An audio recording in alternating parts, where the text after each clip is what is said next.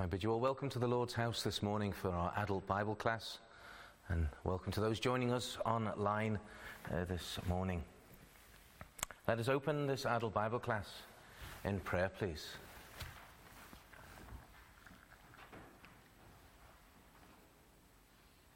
O merciful and loving Heavenly Father, in the name of Thy Son, we have this access to approach Thy holy majesty thou glorious and eternal uh, King, thou triune God, Father, Son, and Holy Ghost. We give thee thanks for this access, Lord, to this fellowship that we have through the blood of Christ, that we may approach thee, that we may know thee. Forgive our sins, Lord, for we have sinned against thee. Grant us hearts and minds that are desirous to be taught of Christ. And Lord, wilt thou pour out thy Spirit upon us this morning and give us teachable spirits. Humble us, O Lord, and help us. May thy name and thy word and thy doctrines be glorified. For we pray in the name of Jesus. Amen. Uh, please open your copies of God's word to the prophet Ezekiel. Ezekiel chapter 43. So uh,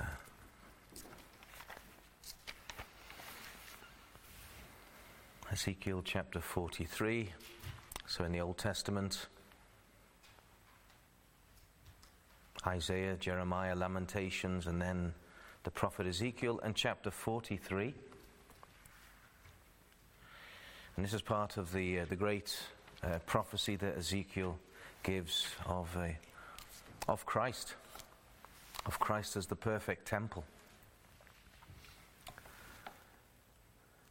And in Ezekiel 43, verses 18 to 27, 18 to the end of the chapter, we'll read together, please. Ezekiel chapter 43, reading from verse 18. And he said unto me, Son of man, thus saith the Lord God, These are the ordinances of the altar in the day when they shall make it, to offer burnt offerings thereon, and to sprinkle blood thereon. And thou shalt give to the priests, the Levites, that be of the seed of Zadok, which approach unto me to minister unto me, saith the Lord God, a young bullock for a sin offering. And thou shalt take of the blood thereof, and put it on the four horns of it, and on the four corners of the settle, and upon the border round about. Thus shalt thou cleanse and purge it. Thou shalt take the bullock also of the sin offering, and he shall burn it in the appointed place of the house, without the sanctuary. And on the second day thou shalt offer a kid of the goats without blemish for a sin offering, and they shall cleanse the altar, as they did cleanse it with the bullock. When thou hast made an end of cleansing it, thou shalt offer a young bullock without blemish, and a ram out of the flock without blemish. And thou shalt offer them before the Lord and the priests shall cast shall cast salt upon them, and they shall offer them up for a burnt offering unto the Lord. Seven days shalt thou prepare every day a goat for a sin offering. They shall also prepare a young bullock and a ram out of the flock without blemish. Seven days shall they purge the altar and purify it, and they shall consecrate themselves. And when these days are expired, it shall be that upon the eighth day, and so forward, the priest shall make your burnt offerings upon the altar, and your peace offerings, and I will accept you, saith the Lord God. Amen. You might think, where's that coming from? Where's that leading us to? Well, it's the last verse, especially. we're considering uh, the eighth day. Uh, we'll look at that shortly. So, we've spent some time in considering some of the basics concerning uh, the Sabbath, some of the scriptural basics. And also this truth that it remains abiding principle for every believer, of course, not just every believer, for every human being. It is, it is a binding uh, ordinance. And we also saw that the Lord's Day is the Sabbath day. It's the Lord's Day because He is the Lord of the Sabbath. And now we come to question 59, moving along uh, in the shorter catechism. Question 59. Should you have your catechism with you? Question 59 says, Which day of the seven hath God appointed to be the weekly Sabbath? And here's the answer. From the beginning of the world to the resurrection of Christ, God appointed the seventh day of the week to be the weekly Sabbath, and the first day of the week ever since to continue to the end of the world, which is the Christian Sabbath. The framers of the Catechism have absolutely no doubt as to, uh, as to the doctrine of the weekly Sabbath. They clearly can see from Scripture, they've examined the whole counsel of God, and they've given us uh, this answer the answer to the question, which is the title of, of this adult Bible class this morning Which day of the week is the Sabbath? Which day of the week is the Sabbath? Good question. We know that in the world there are all sorts of ideas contrary to Scripture. Many ideas we see that in Rome, especially, uh, dragging things out of uh, matters and laws that are, that are out of the Old Testament, rituals, setting up priesthoods and, and sacrifices and cleansing rituals that are all from the, the ritual law of Moses, which has all been completed in Christ. And we saw it also in, in the case of the Seventh day Adventist, a lot of the Adventist movement, again, pulling things out of the tabernacle and temple period and, and trying to bring them into the New Testament church of Christ, contrary to what Scripture says. So, which day of the week is the Sabbath? Well, in three points we'll see this morning as God is pleased to help us. Firstly, the Sabbath principle. And then, secondly, the Sabbath of creation.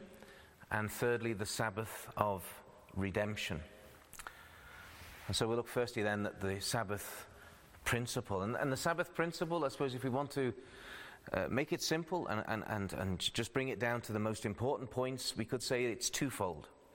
The meaning of the word is rest, and the application of it is weekly. Yeah, the, the, the meaning of the word Shabbat is rest, and the application of it is weekly. That is, there is to be a day of rest every week. And that is the core principle that's found in the very wording of the fourth commandment. So I'll just read that uh, for you, taken from Exodus 20. Remember the Sabbath day, the day of rest, to keep it holy. Six days shalt thou labor and do all thy work. But the seventh day is the Sabbath of the Lord thy God. In it thou shalt not do any work, etc. Now, in fact, I will read out because no, we'll come to that shortly. So there we have that principle. The seventh day that is the Sabbath of the Lord thy God. In it thou shalt not do any work. One day in seven is the Lord's Sabbath. And this understanding of the weekly nature of, of the Sabbath, this one day in seven, is, is carried over into the New Testament. The, the principle has, has not changed, neither the aspects of the principle have changed. That there is to be a day of rest and that it is one day in seven.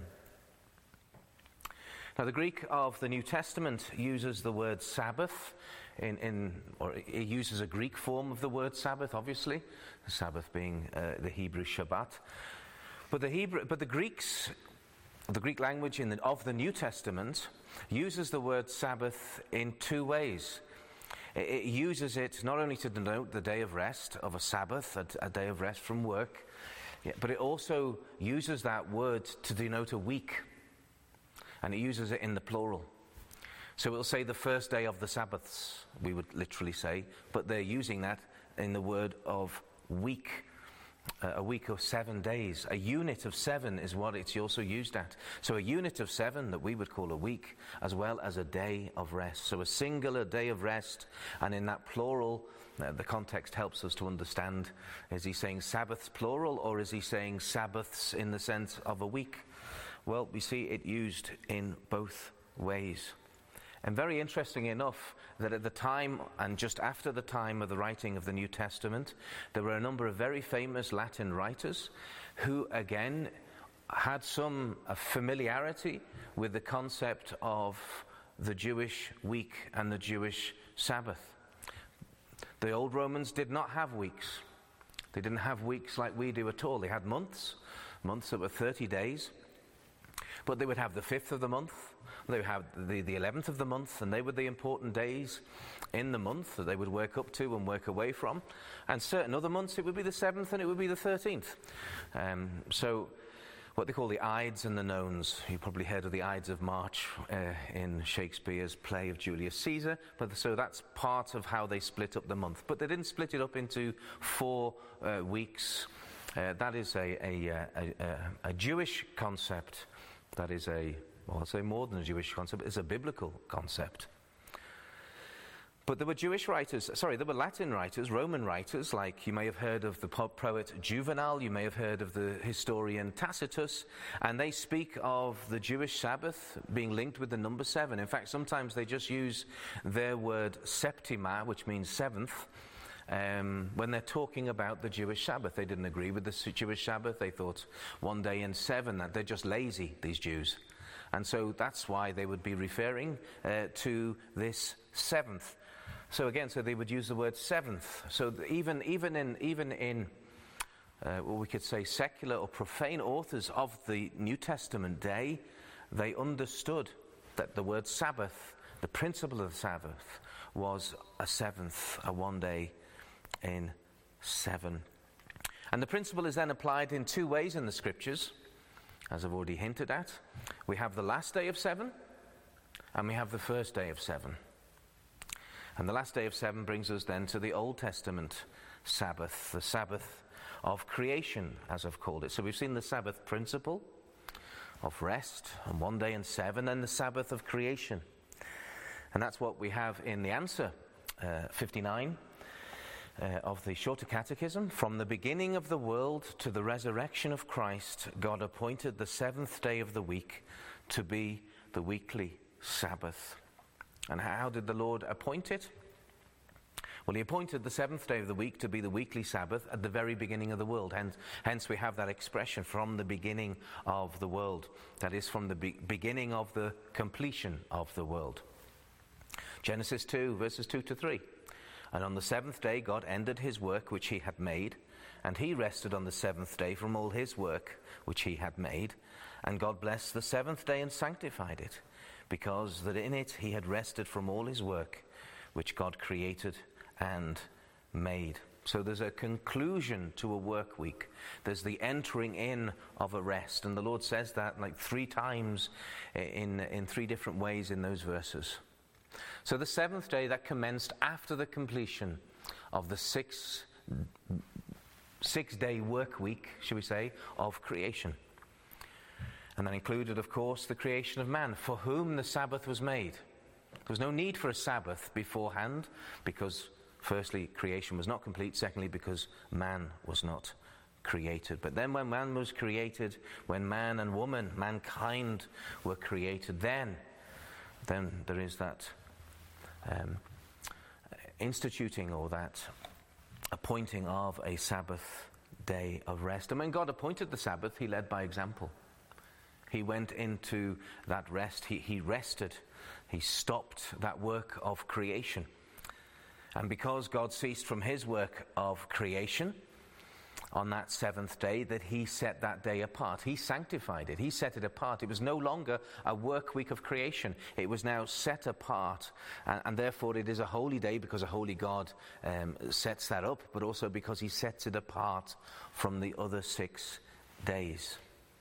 And what is that day set apart for? Well, it's set, day, it's set apart for the fellowship between the Creator and those creatures made in His image. All of them, everywhere, at all times. Set apart for fellowship between God and man. And that's how, that's how John describes his keeping of it in Revelation. I know we're still looking at the Old Testament, but the New Testament John says exactly the same. Revelation 1 and verse 10, he says, I was in the Spirit on the Lord's day. And, and, and, that's, and that's what the Sabbath is to be. It is to be in fellowship with God on His day, a day of fellowship.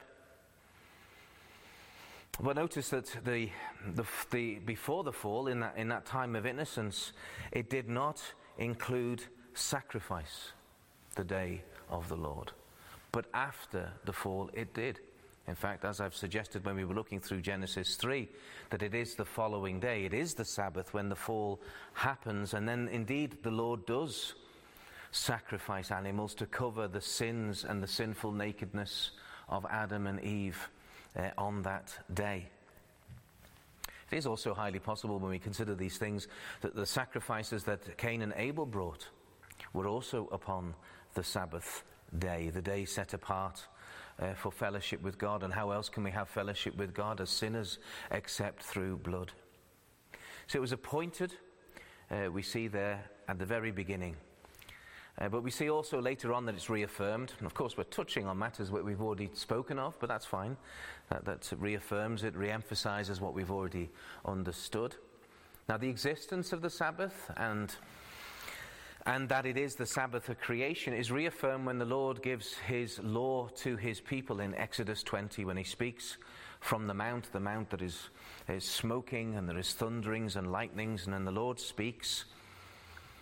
and we touched upon this already, that it was already understood in the patriarchal time uh, because the Lord says, Remember the Sabbath. Be mindful of the Sabbath that they were already keeping, and we saw that in Exodus 16, that the people were keeping it in the, in the, in the gathering up of the, of the manna, and they gathered twice as much on the sixth day of the week so that they would have sufficient for the seventh day, because they would neither gather uh, nor do the cooking and the, and, and, and the, the seething and the, and, and, and the baking uh, on the seventh day, because that was a day holy unto the Lord. The question is, which, which day then in the Old Testament.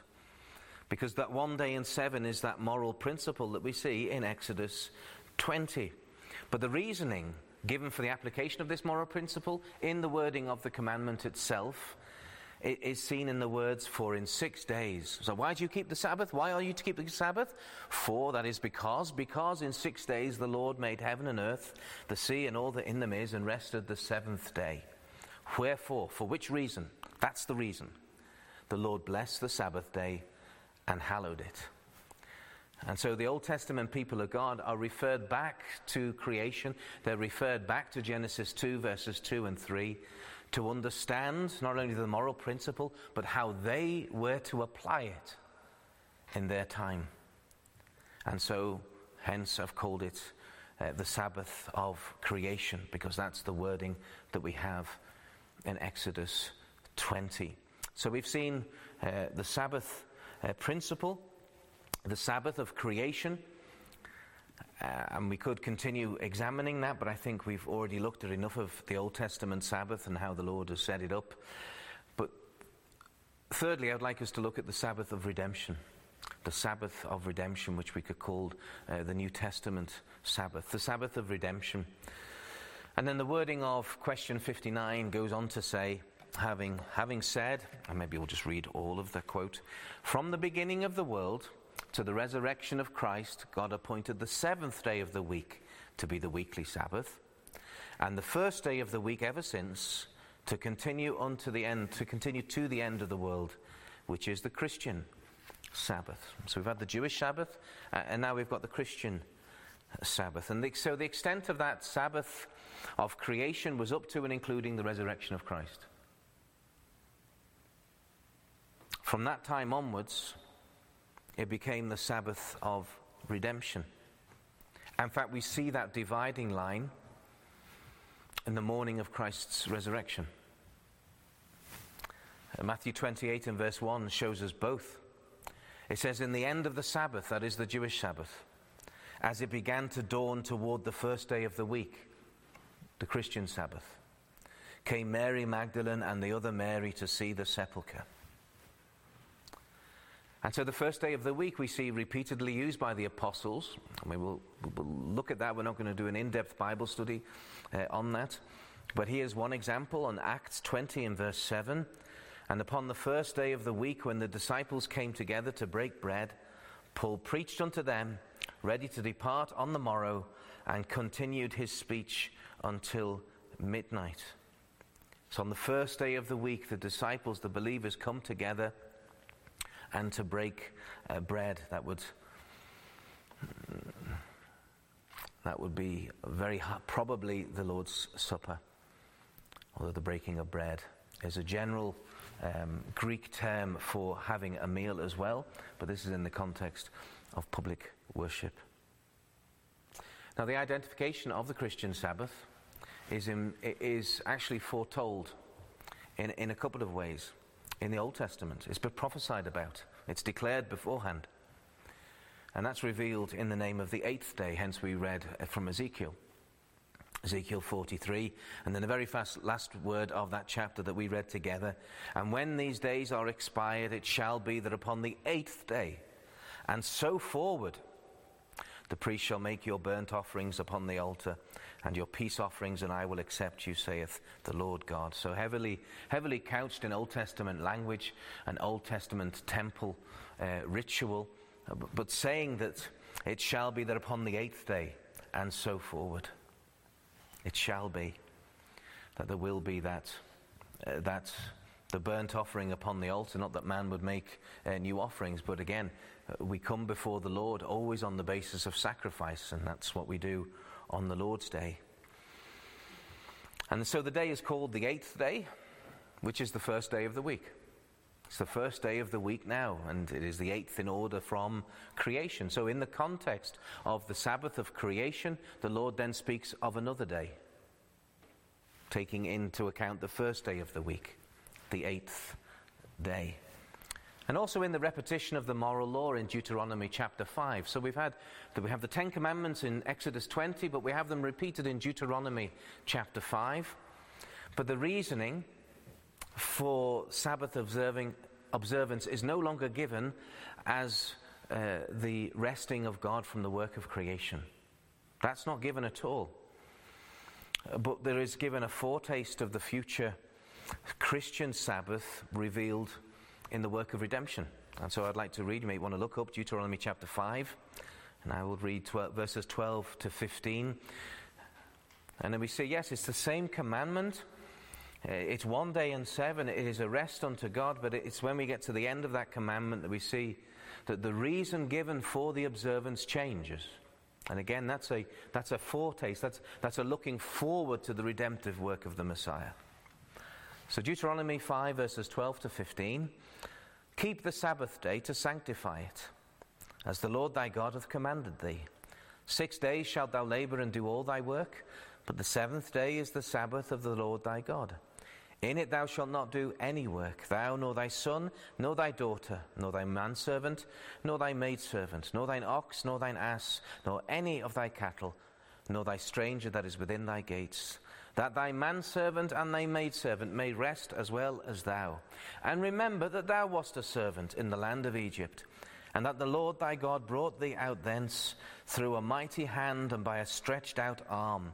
Therefore, for this reason, the Lord thy God commanded thee to keep the Sabbath day. You see that the emphasis changes from creation and to redemption. Now, what is the very cause that would implement a change in the Sabbath? What, what, what could make this change? Well, it's the sovereign will and the pleasure of Him who is the Lord of the Sabbath.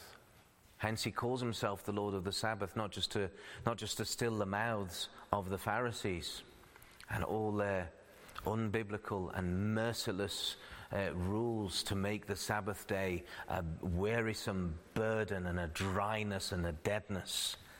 It wasn't just to shut their mouths, which he did but it was to declare this truth to us that he is the Lord of the he is the Lord of the Sabbath. It's not that he would yet become the Lord of the Sabbath or he was the Lord of the Sabbath. He is. He always has been the Lord of the Sabbath.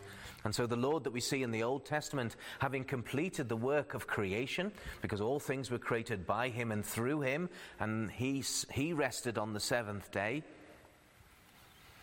And now we see that the, the Son of Man is Lord also of the Sabbath. We see in Mark 2 and verse 28. For this reason, the Son of Man is Lord also of the Sabbath. He determines what the Sabbath is, He determines how the Sabbath is to be kept. Why? Because He is Lord over that Sabbath, the Lord over the day when God would come together with His people. He's the Lord over that day when He rose victorious. Well, that's what we're going to look at next then.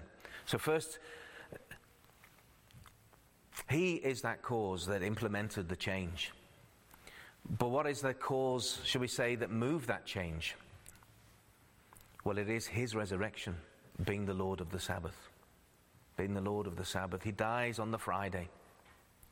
He is in the grave on the Jewish Sabbath. And he rises again on the Christian Sabbath, as it says in Mark 16 and verse 9 that he rose early on the first day of the week. It, it is in his resurrection uh, that we see a change. And as we'd already noticed uh, in, in, in, that verses, in the verses regarding Mary Magdalene, how we had the Jewish Sabbath going over into the Christian Sabbath. But why was this day of Christ's resurrection appointed to be the Sabbath? Why was it this day? Well, because his resurrection has proved without a doubt that the work of redemption was finished. And it was finished when he rose from the dead, when he conquered death, he conquered the grave, he conquered sin, he conquered uh, all the enemies of the people of God. He conquered and he rose victorious on that day. And as Romans 1 and verse 4 says, and declared to be the Son of God with power according to the Spirit of holiness by the resurrection from the dead. And therefore it became his resting day. It became his resting day as, as Messiah, as Redeemer. We've seen his resting day for, as Creator, but now we see his resting day, his day of rest, as Redeemer. And that's what Hebrews 4 and verse 10 says. We're looking at 4 and verse 9. Verse 10 says, For he that is entered into his rest, he also hath ceased from his own works, as God did from his. And that's looking at both Sabbaths. God rested from his works of creation, God rested from his works of redemption. And that's why I've called it the Sabbath of redemption, that we have that clear distinction. Um, that's what Deuteronomy 5 says in the fourth commandment, uh, that it is a, a Sabbath of redemption as opposed to the Sabbath of creation. And that is why every Lord's Day celebrates every aspect of the Lord's life because it is the Lord's, well, we could say, um, and we should say, that his incarnation and his ministry and his sufferings all led up to his death, from which he, resu- he was resurrected. He was resurrected from all that, that, that perfect, that perfect Lamb of God, sacrificed for the sins, but the the acceptance of that sacrifice and the entering to his rest from the works of redemption are seen upon the Lord's day, the day of his resurrection. And that's something that the Protestant reformers understood well enough to be able to drop all these Romish, unbiblical feast days that had been ha- added. They weren't there at the beginning, they were not in the apostolic times. Jesus did not command them, but as they get added, and uh, as I was talking to somebody last week, that's what you see as the Roman Catholic Church gets, uh, gets bigger and more important, as the gospel gets squeezed out, as the simple, simple grace of Christ and you repenting and believing and following Him, as that gets pushed to the sidelines, well, you've got this empty hole. And what are you going to fill it in? You're going to fill it in with rite and ritual and robes and smells and bells and all these other matters just to fill up the emptiness. And that's what they started to do. And so they go back into the Old Testament and they start because they bypass the gospel of the New Testament, go into the Old Testament, they need religion. They need these rites and robes and bells and smells. They need all these matters to fill up the church, to fill up the, the year, to fill up the week, to fill up the, the, the church service because they do not have the gospel anymore. And that's why they have the drama, that's why they have the decorations and the gold and everything that's to, to do with, with their uh, services, their unbiblical services, and especially regarding their blasphemous Mass. And so they add in all these things like Advent and, and, and Christmas and adoration of the Magi and, and, and Lent and a whole period there and, and Easter and Pentecost and, and another 50 I haven't mentioned. Whereas the Lord's Day, the first day of the week, is the actual day of Christ's resurrection. All these other things, they're all guessed and, and they're trying to figure it out, but it's the Lord Himself who rose on His own day of, of completion, of exaltation, of glory. And we see also Christ's own example on keeping the first day of the week as the weekly Sabbath. So he rose on that day and he met with his, his disciples. We know that on those 40 days that he was still on earth, be, between his resurrection and his ascension into heaven, that he appears to his um, disciples on the first day of the week. And after his ascension, what happens when he goes up into heaven? Those days later, those 10 days later, he pours out his spirit from heaven on what? The first day of the week. So he rose from the dead on the first day of the week. He met with his disciples on the first day of the week. And in the fulfillment of Old Testament Pentecost, which is the pouring out of his Spirit, was on the first day of the week. And so the example and the practice of the apostles carrying on from that again, and, and the early Christians, as recorded in the New Testament, shows that the first day of the week was honored above any other for the public exercises of God's worship. So we've seen also then the, the, apostolic precept, because we've, we've touched upon that, Acts 20, when it spoke of Paul and, and the disciples, all the believers that would mean, uh, coming together, having the Lord's Supper, and listening to the preaching of the word. That was on the first day of the week. And he kept that until midnight and he left the following day. He left the following day because he did not travel on the Lord's day, because the Lord's day was a day of rest. And what we find is when the uh, apostles, in their own actions, in, the, in their own way of doing things, in their own way of teaching, all the way up to the last word of the last apostle, as it were, on the subject, that they speak of this being the Lord's day. It's only, we only get the phrase uh, expressed in that way from John in Revelation chapter 1 and verse 10. But it is the Lord's day the whole time from Genesis chapter 2, verses 2 and 3, all the way up to Revelation 1 and verse 10. It is the Lord's day. One looking back to creation, one looking forward to redemption. And all of those matters that I've just touched upon now uh, prove that the Christian Sabbath is of divine institution. Now, people say, well, give me a command. Give me a single command. Where, do, where does the Lord have to give you a commandment like that? He's given you the commandment. Deuteronomy chapter 5 speaks of one day in seven that revolves around redemption. And then we see redemption worked out, and we see that the Lord proves it by his own resurrection. We see the apostles keeping it. We, we see the church holding to it. And that's how the Lord has been pleased to reveal it. And who are we to say otherwise? Turn around, I'm not going to keep it if I don't get a, a clear command. When Christ displays it, the apostles keep it and the church maintain it. And so this, this changed Lord's Day is therefore to continue to the end of the world. Well, how do we know? How do we get that full extent of the Christian Sabbath? Then how do we understand that? Well, because divine revelation has complete, been completed. Divine revelation, divine, divine direction was completed with the book of Revelation. So we see, we see John in the Spirit on the Lord's Day, and that is almost, as it were, the last word on, on, the keeping of the Sabbath. Well, not quite, because we see the people entering into their rest. We see the martyrs in their rest. And we see finally that would, there would be that rest for the people of God, that they are delivered. We see the, the coming down of the bride of Christ as Jerusalem onto the earth. We see that's the fulfillment, entering into what we can call the eternal Sabbath. So the Sabbath is never going to go away, it's going to become an eternal Sabbath.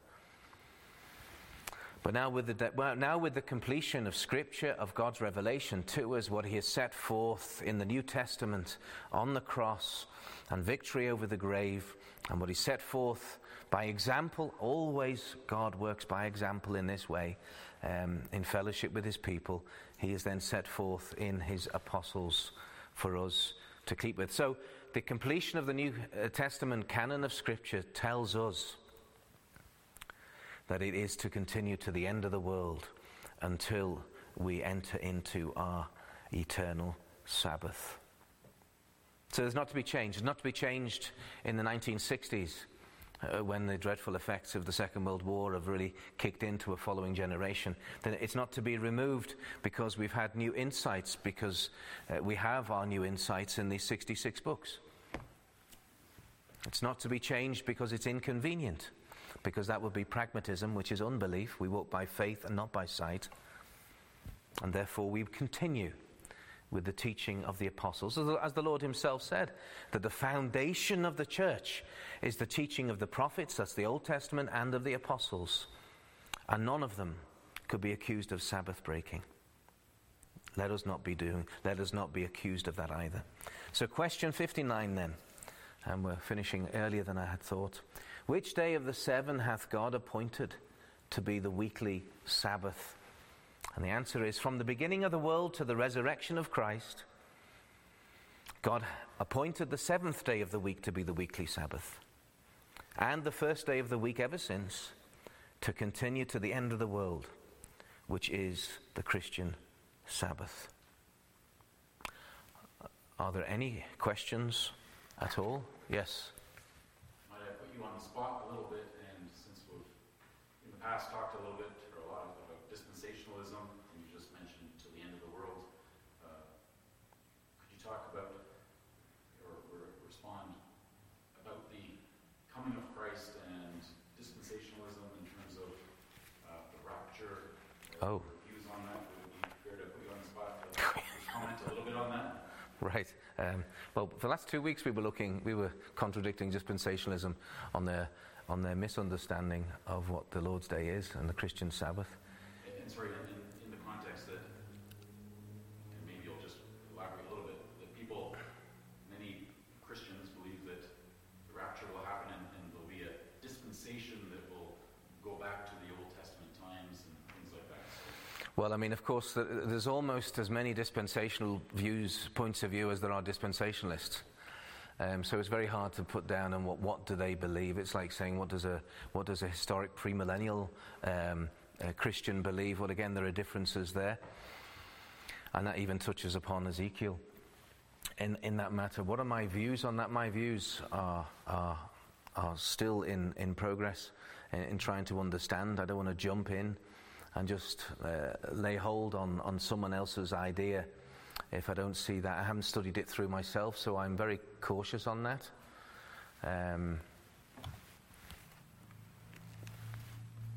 so, as regards to the end of the world, well, there is a rapture. The Lord speaks of it, that there will be a taking up of his people. Um, but what we see in 1 Thessalonians 4 as we move on to verse 5, if we don't just make a dispensation between chapter 4 and chapter 5, a split which is unbiblical, which is what I would call that dispensation, and we see that it immediately flows on to the damnation of the reprobate.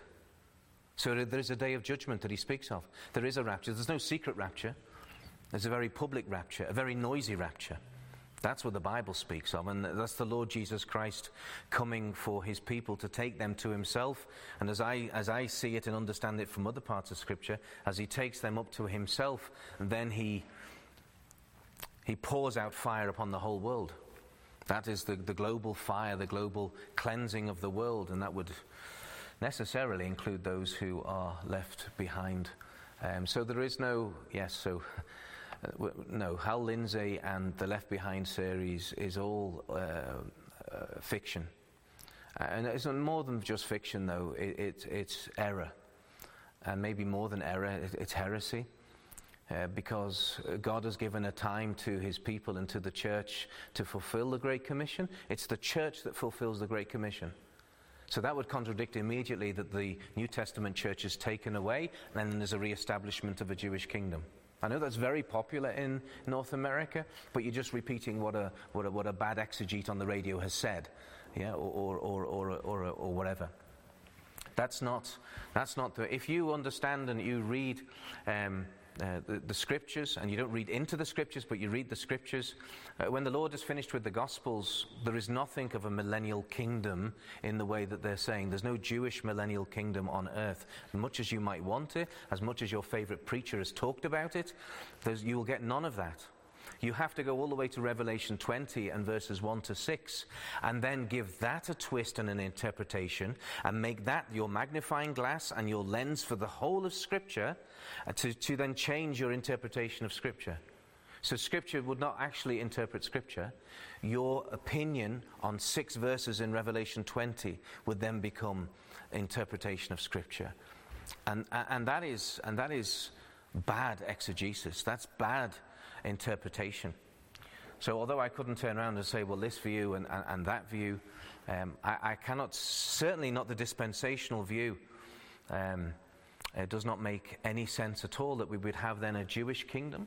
Uh, it, it's said very clearly because of the res- resurrection and the ascension of Christ that he will return in glory to judge the living and the dead. And that's exactly the plain teaching of 1 uh, First Thessalonians. Well, let me just, before I trip over my own words, let me get the. And maybe I'll just finish with this because we have some time.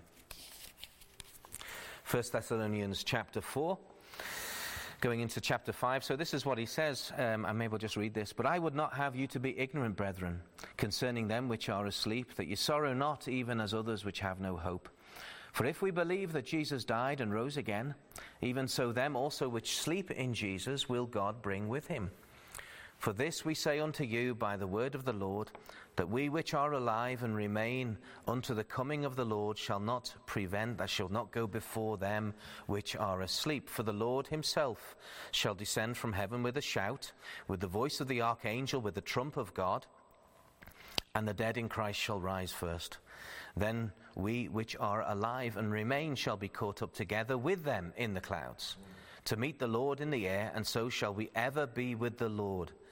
Wherefore, comfort one another with these words. Of the times and the seasons, brethren, ye have no need that I write unto you, for you yourselves, for yourselves know perfectly that the day of the Lord, which is just described, so cometh as a thief in the night. For when they shall say peace and safety, then sudden destruction cometh upon them, as travail upon a woman with child, and they shall not escape. But ye, brethren, are not in darkness, that the day should overtake you as a thief. Ye are the children of light and the children of the day. We are not of the night nor of darkness. Therefore, let us not sleep as do others, but let us watch and be sober. And so we could continue. So he, he speaks of the elect who are already in heaven that Christ will bring with him. And then those who are already still on earth will be taken up, and, and, the church of, of, of, of Christ will be complete and will be triumphant. Uh, and then we have the fact that he will come as a thief in the night and he will, he will destroy, he will judge um, those who are outside of Christ. So he will come to gather his elect and he will deal with the reprobate uh, in that day. This is speaking of, of one day. Um, and so the Lord will come in glory. He will not humiliate himself and, and rule over a, an earthly world of unbelieving Jews who might get saved at some point. There are many different ways of understanding this millennial kingdom that the, that the Jews would reign or the Christians would reign over the Jews, and that you would then have a temple, a new temple with new sacrifices, as if Christ's sacrifice, which is repeatedly said in Hebrews 9 and Hebrews 10 and Hebrews 11, that it was a once for all time sacrifice for all the sins of all his people. You see, it makes a mess of redemption, it makes a mess of the gospel to suddenly start adding these extra bits in and, and to give a slight meaning to this. And the simplicity of the gospel that Paul wrote about becomes very complicated. Man becomes so clever, and the gospel is destroyed. It's not of man's wisdom, it's to the glory of the wisdom of Christ.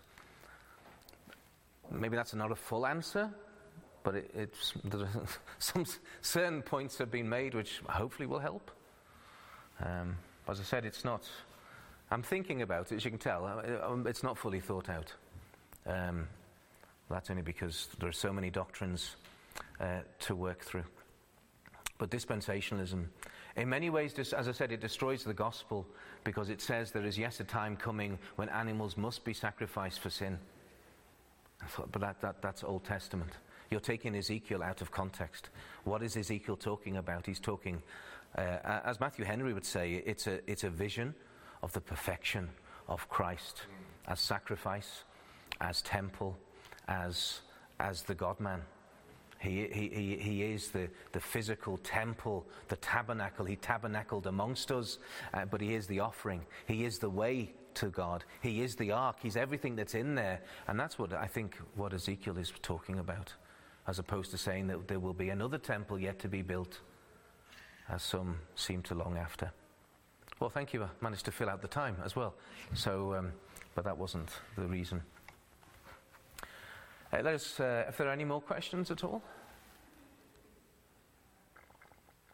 And uh, see, I'm not looking in that direction. Sorry, uh, Daryl. Well, uh, let us close in a word of prayer then. Our God and our Father, we thank Thee that we may rest in Christ, that we may rest in His perfect and perfected work, that we may rest in His arms, that we may rest at His feet, that we may know this as a foretaste of the eternal Sabbath. O Lord, that we may indeed, as He says, come unto me, all ye that uh, labor and are burdened, and I will give you rest. We thank Thee, Lord for the rest that we have in Christ, for this time to spend this one day and seven with Him and His people. But yet, O oh God, there will be, He will come and gather us to Himself. We will be taken up and resurrected, uh, Lord, oh, changed to be with Him forever. And we shall see Him in His glory, and we shall rest and rejoice in Him forever and ever. Lord, let us be comforted with these words. We pray thee in Jesus' name. Amen. Amen. Thank you. Thank you.